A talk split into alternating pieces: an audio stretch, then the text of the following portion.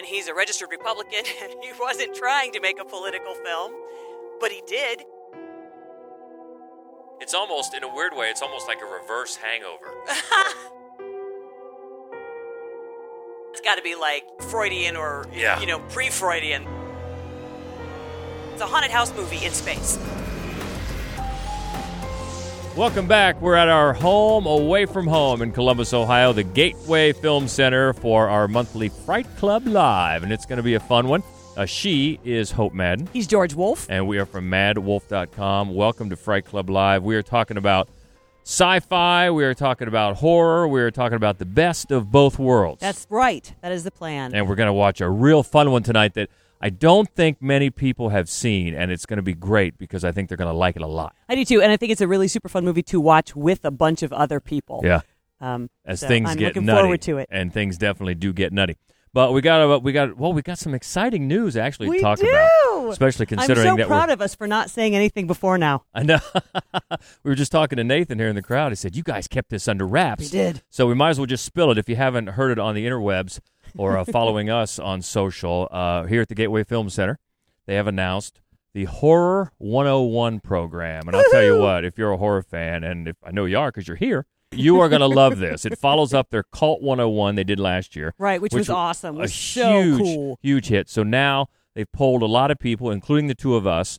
Well, including the one of us. No, you And, uh, voted. Stop it. I got a half voted, but uh, there's a great, great list of horror movies they're going to start rolling out, and uh, we are very thrilled to be the co-host for the opening night, which is going to be actually it's going to be on Valentine's Day. Yep, which is the night after the next Fright Club. the- right. So we'll be here like two nights in a row, which is you know the usual I was going to say. for us. But what? the opening of Horror 101 is going to be Candyman. Woohoo! which is a great one to start off with. And it's you know it's a love story. It from is. a different point of view. It is I guess love the love of bees, and uh, so it's going to be fun. But it's going to be a fantastic program. By all means, uh, we've got a link on our uh, website and our Facebook page about the entire lineup. It's going to be so great. I mean, this is already such a great horror community here at the Gateway, and this is only going to solidify it. So it's Horror 101. It's going to be fantastic. Hopefully, you can make it out for as many as you can. And there's going to be some cross things. Pollination. Yes, cross Well, we're going to be here a lot pollination anyway, with so Fright Club, gonna- so- and we're going to lobby to introduce a couple. So they're Right. showing my all-time favorite movie. Silence of the Lambs. They're showing Right. my second all-time favorite movie, Texas Chainsaw Massacre. So I'm going to really, I'm just going to introduce them whether they want me to or not. We can't get rid of her. But uh, yeah, look it up. We Who's hope to that see lady you. again? Get It's her to gonna sit be, uh, down. It's gonna be it's gonna be awesome. Horror 101. So also, uh, what else we want to say? We want to say well, thanks to well, we've been, been getting some nice love on uh, some of the social medias. We got to say thank you to a couple of people. Matthew Bush, who was uh, so supportive of this film series and just film series all over Columbus. Yeah, he really is. A, he's just he's just a huge just supporter really Yeah. of of Columbus and film, and and he's awesome. So and check him out also if you can. uh, on. terrified typist. We're on- hoping he came. If you didn't come, is well terrified then, typist here no tonight. Okay. Okay, well maybe he'll come in late, but yeah. Uh, he's joined the Fright Clubbers here on uh, on Twitter at Fright Club Pod. So uh, thanks for his support as well. Okay, so we're talking about sci-fi, horror, meeting of the minds. We are.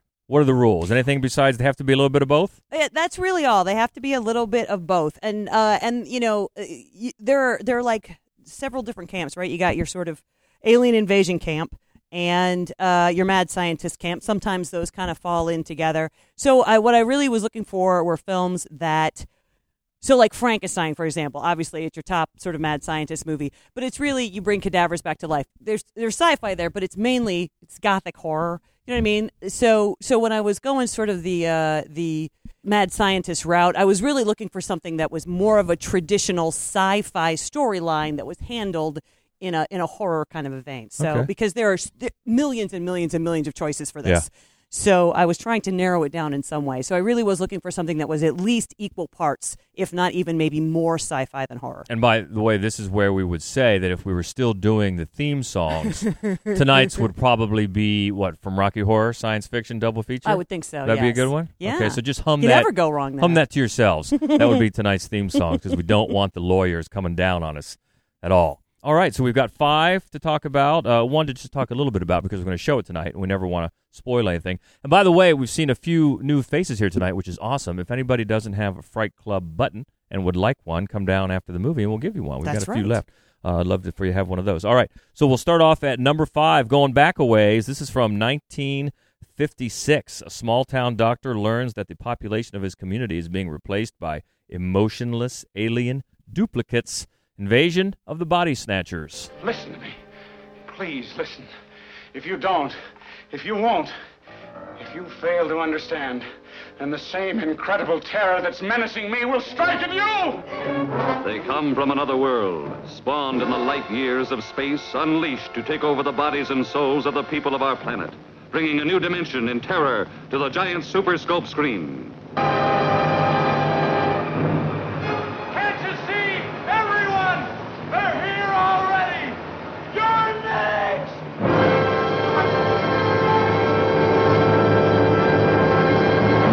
I love that we start with this because it really sets up a theme through much of this countdown. We've got either remakes or movies that were remade. Yep. And this is, of course, uh, was has been remade, but uh, this is the classic version of the story, I think, and it's really effective, especially in that watching that trailer again. Great black and white with the light and the shadow, you know, and makes everything so ominous. Uh, and it's it's a great story. It was a close call because the 1978 remake is awesome and in a, in a lot of ways scarier.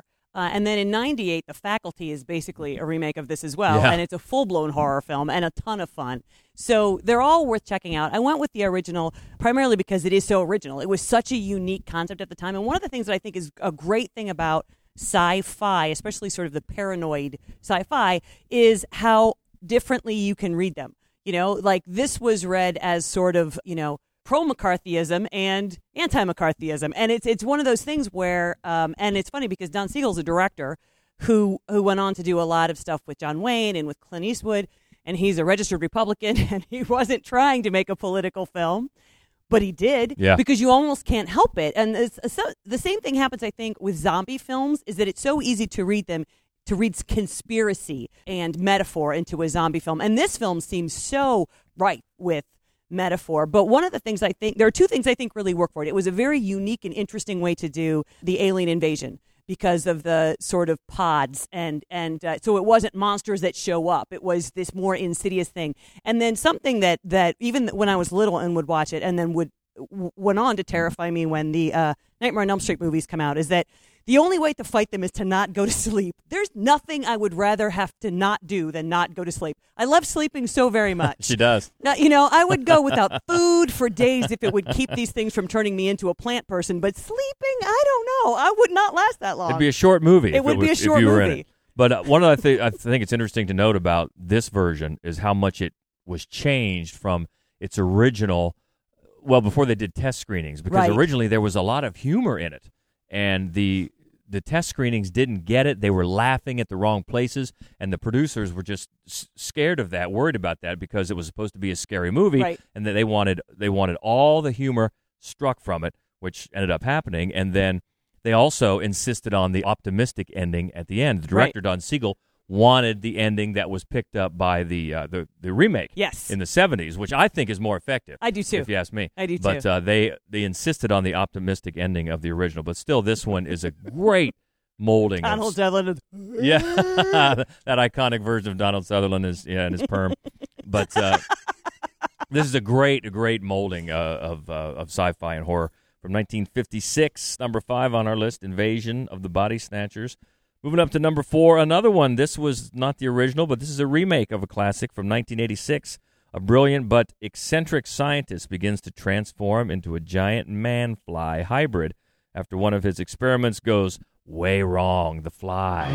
There is a limit, even to the imagination. Something went wrong, Seth. When you went through, something went wrong. Oh no. What's happening to me? Am I dying? Oh no. A fly got into the transmitter pod with me that first time when I was alone. Ah, I'm afraid! Don't be afraid. No. Be afraid. Be very afraid. Help me. Please. Help me. This is David Cronenberg's remake, one of our favorite directors, and as he will do, he really amped up the body horror, the grisly nature of this story from the original. Yeah, the original, the Vincent Price version, um, is sweet and fun and creepy and sad. and a perfectly solid sci-fi film. But but yeah, David Cronenberg went nuts with it in the best way. And you know, it's funny. I mean, he was bound to be on here. His his horror, especially his early, was is all very mad scientisty.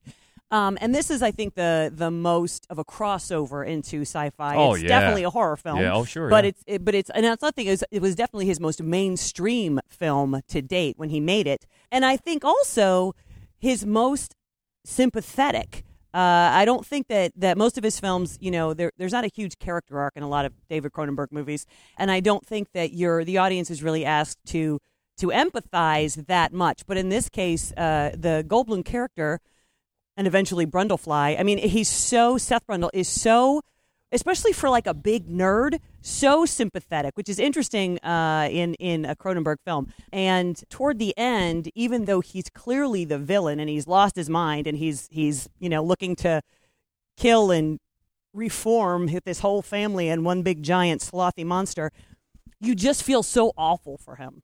Well, that's interesting you mentioned that about keeping Brundlefly uh, sympathetic because one of the scenes that was cut was when Seth put into the the uh, pod a cat and one of the baboons, and then apparently the the One thing that came enough? out of it, Oh. he, Brundle ends up beating him to death, and and for the producers and test audiences thought that that was by the, then you weren't sympathetic to him anymore.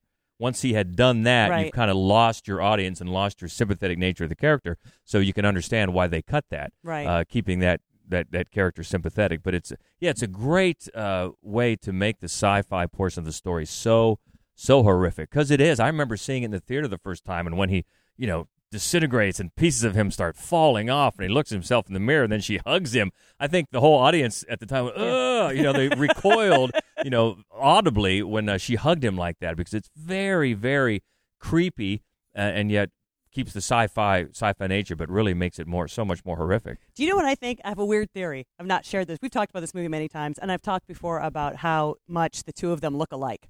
But I think I think that that was done intentionally. So the more that Goldblum's character disintegrates, when she's there, you are subconsciously reminded of what he was like when he was healthy, and it makes you sadder for him. I think because they look alike. They And really was- look weirdly alike. Those two. This really probably launched the legend of Goldblum, right? Because before he got this role, he was just kind of a bit player. Yeah, Right? And yeah. I, I don't think the producers wanted him for the role because he wasn't a quote unquote star at the time. Uh, and then once he got it, he lobbied for Geena Davis because they were dating. Uh, and they looked exactly alike. They did. That's a theory. We'll have to run that by Cronenberg next time we're chatting uh, on the Lanai. But uh, that is number number four. It's yeah, still definitely one of my favorites from 1986, the uh, David Cronenberg version of The Fly. Moving it up to number three, and it's the one we're going to see tonight, so we won't talk much about it. It's from 2007. A man accidentally gets into a time machine, travels back in time nearly an hour, finding himself will be the first of a series of disasters of unforeseeable consequences, time crimes. ¿Qué es todo esto? ¿Puedes esconderte ahí?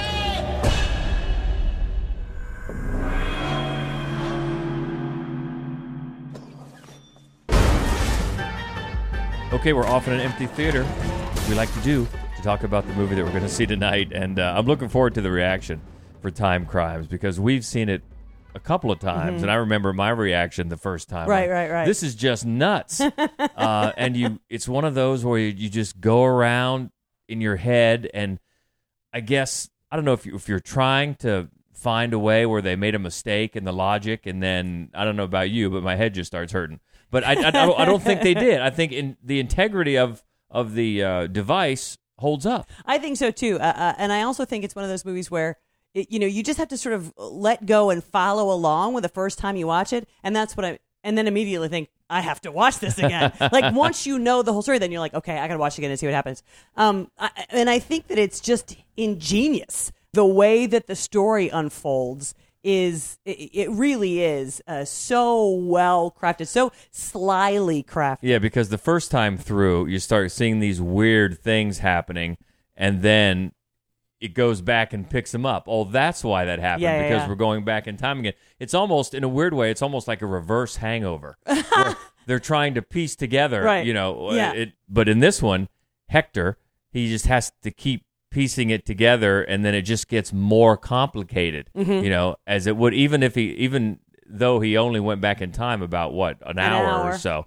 you know, it's got some dark humor in spots, but I think it is. It, it's a a bittersweet take on how we sabotage ourselves, Yeah. and then how we sometimes look for people to pay for our, our mistakes. Right. Yeah. Um, there. I mean, it does have a. There are some sad. There's one particularly just very sad moment that you're like, yeah. Did that have to happen? Yeah. you're like, oh, that's yeah, because that's too bad. yeah, his looking for a way out of a predicament. yeah. that is so is so much of it is self inflicted. But also, I love there's a couple little wink, wink, nudge, nudges in this movie, and the first one is uh, the girl on the bicycle's T-shirt. uh, it's a, of Schrodinger's cat, which, if you're familiar with that, it's a it's a very famous thought problem Yeah. that it basically comes down to can this cat be simultaneously alive and dead? Right. Uh, and it's one of those that, you know, if you're not into theoretical philosophy, will literally make your head hurt the more you read about Yeah. the problem. And this one kind of falls in Yeah, that yeah, line. yeah. Plus, also there's a there's a a sign the first time you go through the I guess laboratory uh, of the scientist, played by Nacho, by the way, the, the filmmaker, which is great. Uh, there's a little sign on there that says where it says time time machine configuration. There's a little note that says please pay for your software, which makes you think this guy is running this entire thing off unlicensed software, which is awesome. you know, but yeah, so there's little bits of little dark humor and, and the wink winks, but but there is like we were saying with with what happens, the sad part that happens. There's some bittersweet uh, a take on regret and things Yeah. like that. If you Yeah. really want to dive into it, Yeah, no, I agree with you. But one, there are two things about this that I think you can see again and again in sort of a nightmarish way. And, and so one is this concept of a doppelganger, right? Where Yeah. like in sort of a comedy or something, you're just like, I wish I could clone myself. But man, horror movies or or movies that are. Uh, it, for some reason, and it makes me think of the movie Enemy, which was great, right? Uh, Well, if if if you think this is hard to follow, Enemy will really make your ears bleed. I mean, my lord! But, But this, but yeah, this just terror of the doppelganger, this like this terror Yeah. of losing your identity and losing who you are and l- watching somebody else live your life, and then the Yeah. violence that that could co- bring bring you to. I, I love the way that plays out in this movie, and then the other is this idea of a time loop, which uh, which you see in a bunch of different spots in the endless. yeah, yeah, and even the one that came before the Endless, Right. Um, Resolution. in fact, there's a line in this movie about keeping someone in chains. And that made me think of resolution. Mm-hmm. yeah, yeah. But then you're right. Um, the endless is maybe speaks to it a little bit more clearly. Yeah. This time loop thing Yes, going on. yes. And by the way, if you haven't seen either of those movies, Do it. See them. Yeah. They're tied together in their own uh, universe, which in a very, very uh, intelligent way, which is very cool. But uh, yeah, back to this: the time loop, the doppelganger is interesting to uh, to consider because you're right in in movies like this, non comedies, non duplicity. What was that with Michael Keaton? Uh, the one where there's a bunch of him. Anyway, I don't think I want to know. there was one. Remember, there was one with no, Michael yeah, Keaton where he there's like a yeah. hundred of him running Multiplicity. around. Multiplicity. Thank you.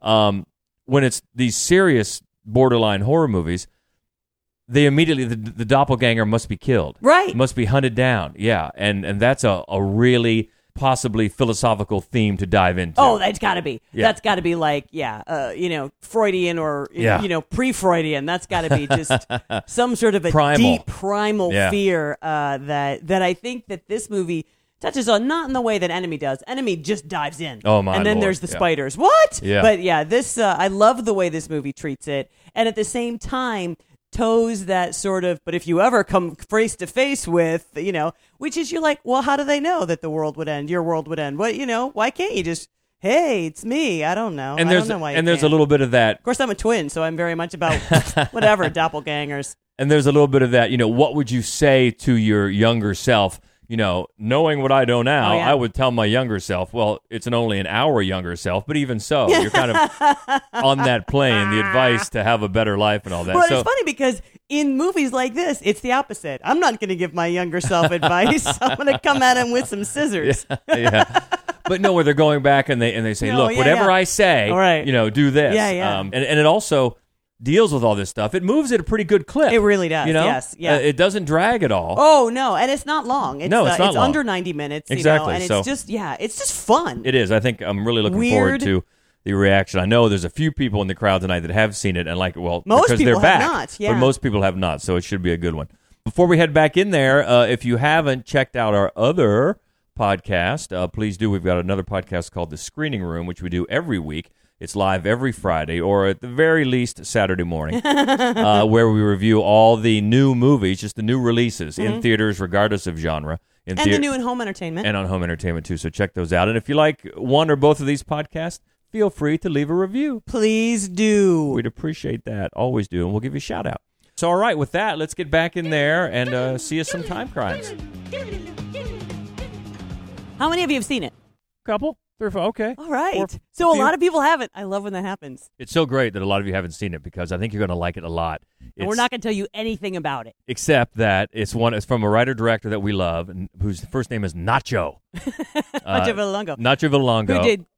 He did Colossal just a couple of years ago with uh, Anne Hathaway, which is really good. Really enjoyed it. If you uh, like this one, you might want to look that one up. He's also in the movie, and uh, yeah, it's it's time travel. Is this the one we had a friend a few years ago? It might have been about this one who saw a time travel movie and was just kind of poo pooing it because he was like, "That's not how time travel would Looper. work." It was I'm like, Looper. it was a Looper. I know, okay, and I'm like, like, please do tell. Please, How doctor. exactly does time travel tell us how work? time travel would work. But it just has a lot of fun with the whole concept. And yeah, the, and, the- you know, of all of the topics, uh, time travel I think is the most sci-fi of the topics on the list. I mean, it's something that you don't see in horror very often, right? Uh, Army of Darkness, right, there's a little time travel there. Uh, Predestination, that's kind of a ta- time travel movie, but I thought it was fun uh, that they were able to make it so creepy, but at the same time, it's just it's such a one of the things that I think time travel movies have going for them is how hard they are to follow, and at the end, if they make sense, you're like, of course.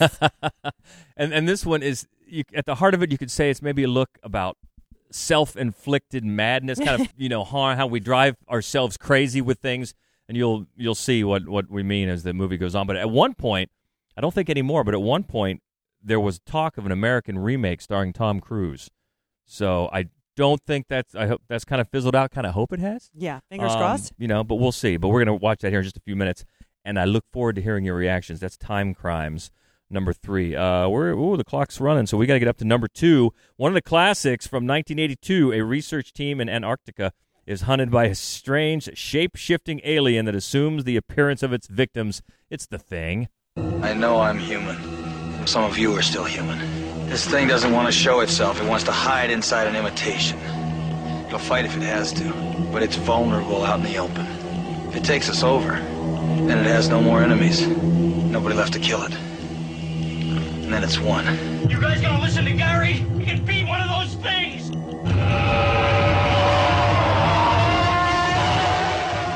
We've talked about this one a bunch of times because it fits. reasons, Yeah, it yeah. fits so many different topics, and it's such a brilliant movie. But one of the things I've never pointed out before, one of the things I love about the way Carpenter sets this up is that you're with that crew. You're like, why in the hell are they shooting at this sweet dog? and when he jumps up and licks him, you're like, well, he is a sweet dog. He's not like a mean dog, and look how pretty he is. And then the, the way that he slowly turns that on its head is one of the thousand absolutely genius things about this movie. Yeah, this is another remake. This is John Carpenter's uh, version of the the thing from another world, which was uh, 1951. And one of the things that that trailer reminded me of, uh, the one actor Donald Moffat. He just Yeah, died he just a few years ago. Yeah. No, just this year, away. just this year. Was it just? Oh, Mhm. just this this year. That's right. I meant to say just a few weeks ago. Yeah. But uh, it's a great cast. It's a it's different from the story and the original movie. It's an all male cast. Mhm. You know, the only uh, you, you hear a female voice, which actually turns out to be uh, Adrienne Barbeau as the voice of the computer. Uh, of course, she was married to John Carpenter at the time, but it's so claustrophobic and cold and creepy, and it just adds such a you know s- such an atmosphere of dread about it. It does. and uh, it's so well directed in that way, and it's interesting that it at the time it wasn't really a, a hit, it wasn't really a success. It's it's grown to the cult status that it enjoys today over the years, but at the time it, people just kind of shrugged at it.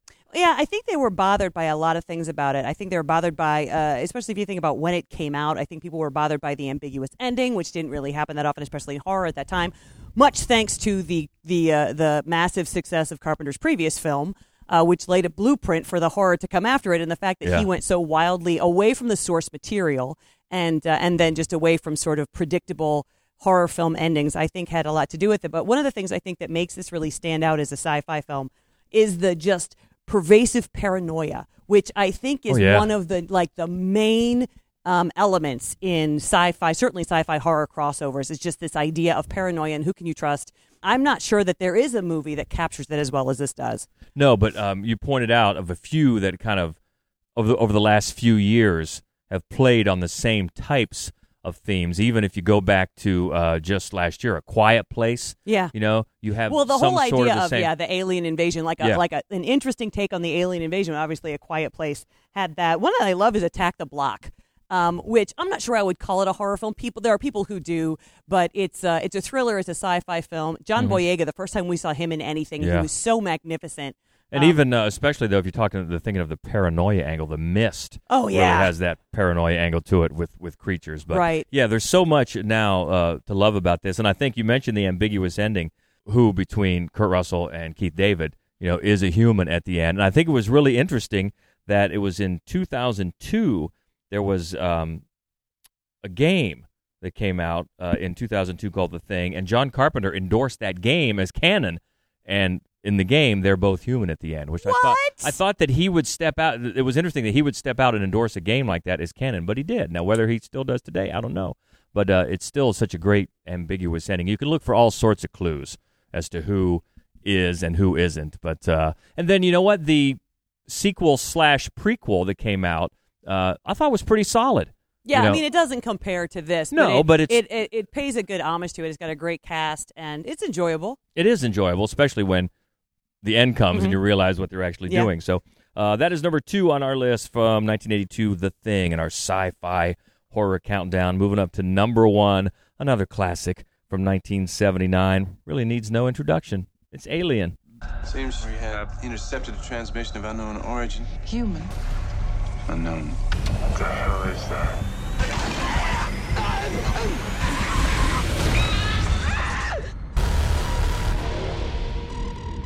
How do we kill it? You can't.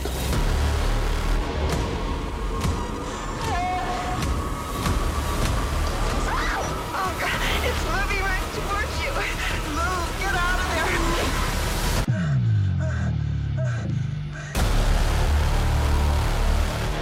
it's hard to beat that movie, you know. And and, and as, as sequels go, Aliens is is about the uh, as great a sequel as you're going to have. But the reason that it's not Alien is a horror movie. Mhm. You know, you're trapped. You can't. It's basically, and I'm not the first person. It's a it's a haunted house movie in space, right? You can't get away from this thing, except that instead of being a ghost, it's an alien that spits acid. Oh my god! and you know, it's got that face hugger, hand, vagina. Oh Yeah. my god! I love this movie. You know that's interesting because writer uh, Dan O'Bannon has has said that early on in the development of the script, uh, he ran into uh, kind of a writer's block with uh, with another uh, co-writer he was working with, and they they couldn't figure out okay how do we get the monster, the alien, onto the ship, and one of them said to the other just as a well, it fucks one of them. And that w- went to the idea of the face hugger. But then the more they got into it, they wanted to make sure because of the, you know, the the implications. They wanted to make sure that that first victim was a man. Sure. Because and you know it makes total sense. And you hear time and again how just off the cuff comments through creative uh, collaborators Yeah. can result in genius ideas. Yeah, it's and absolutely that face hugger, genius. Man, Oh my god, it's absolutely genius. And the you know, and it carries over everything about the alien, everything about the egg, you know, um and, and then everything about the spaceship. It's so like a tin can. You don't feel safe on it even if there's no alien there. And the whole cast is great. Harry Dean Stanton, oh, what a sad sack. you know, you're like what are you doing out there by yourself? Yeah. Clearly, you're the next guy to go. Clearly. Oh, and John Hurt, shut up. Nancy Cartwright, Yeah. there's a screecher. She can screech. She it's, can. Uh, everything about this movie is just so perfectly put together, uh, which eventually we would recognize as being because the director was a genius. But at the time, uh, I think this really came out of left field. Yeah, and it's interesting. I think a lot of the the look of it and and so much of the technical aspects Giger. came well Giger and came because Dan O'Bannon had been hired to work on the ill-fated uh, Jodorowsky production of Dune, Mhm. and when that folded, he took O'Bannon took a lot of that creative team with him, including Giger, who whose designs led to the uh, to the monster. So it's it's weird how that the the collapsing of one movie, especially one that's become shrouded in legend now, Right. like Jodorowsky's Right. Dune, kind of led indirectly, or in some cases directly. To, uh, to the classic that is Alien, because you're was- right, it's a it's a straight up horror movie that's rooted in sci-fi. Right. Well, and of course, uh, of course, Dan O'Bannon wrote um, Return of the Living Dead, so Mhm. he's he was a horror guy. He's a horror guy anyway, and it's funny to me to think that a movie that is so very, very, very serious as this one is uh, came from the same mind as the uh, uh, Return of the Living Dead, but still, Well, and you'll good love, for you, Dan O'Bannon. And you'll love this because, of course, it was directed by Ridley Scott. Yes. Uh, brilliantly. And uh, O'Bannon pointed out to Ridley Scott and producer Walter Hill, who neither one admitted they were really that up on horror movies, that they should watch uh, the Texas Chainsaw Massacre to uh, get the feeling of the intensity of the scenes that uh, he was looking for. When he. Everybody should watch the Texas Chainsaw Massacre. so that's a that's a great way to uh, to lead into what we're going to see tonight. So Alien from 1979 tops on our list of sci-fi horror movies. So we've got one to watch here, Timecrimes, in just a few uh, minutes. Um, this podcast will be edited, uh, although not much post, not much to fix in post tonight. I think That's uh, because they didn't have any Miller Lite, so I'm drinking pop. that could be. Uh, this will be fixed up and probably be uh, out on the usual podcast platforms on Monday. It'll be Mhm. Fright Club. Of course, you can find it on our website as well, which is maddwolf.com. Uh, what else? What are we looking forward to? We talked about Horror 101, which is coming up. Yep. The next Fright Club Live is going to be back here uh, the night before the night before the, Wednesday, uh, opening the 13th. of February, and February we will be 13th. watching. The Love Witch. The Love we're gonna watch The Love Witch, and we're gonna do a podcast looking for love, which is the song we won't be able to play when we start it. by the way. All right, so Um, looking but the forward next to that. podcast, the next podcast, the one in between that isn't live, is going to be. We always do this. Skeletons in the closet. So the Oscar nominees will come out, and then we will do a podcast of the skeletons in their closets, the bad horror movies that the Oscar nominees have made. Because they always have. Oh my God, yes. So um, everybody root for Ben Foster so I can talk about Pandorum because God does it suck. Um, and then. Uh, we're going to be our co-host is going to be uh, Corey Metcalf, who is also the the host of Golden Spiral Media's Rewatch podcast. So if you don't right. listen to that, give him a listen. Good stuff. So uh, until then, get in touch if you can. Easily easy to find us at Fright Club Pod on Twitter or at uh, Mad Wolf Columbus on Facebook and Instagram. So we're going to watch Timecrimes here in just a few. Uh, until next time, she is Hope Madden. He's George Wolf. And this is the Fright Club Podcast.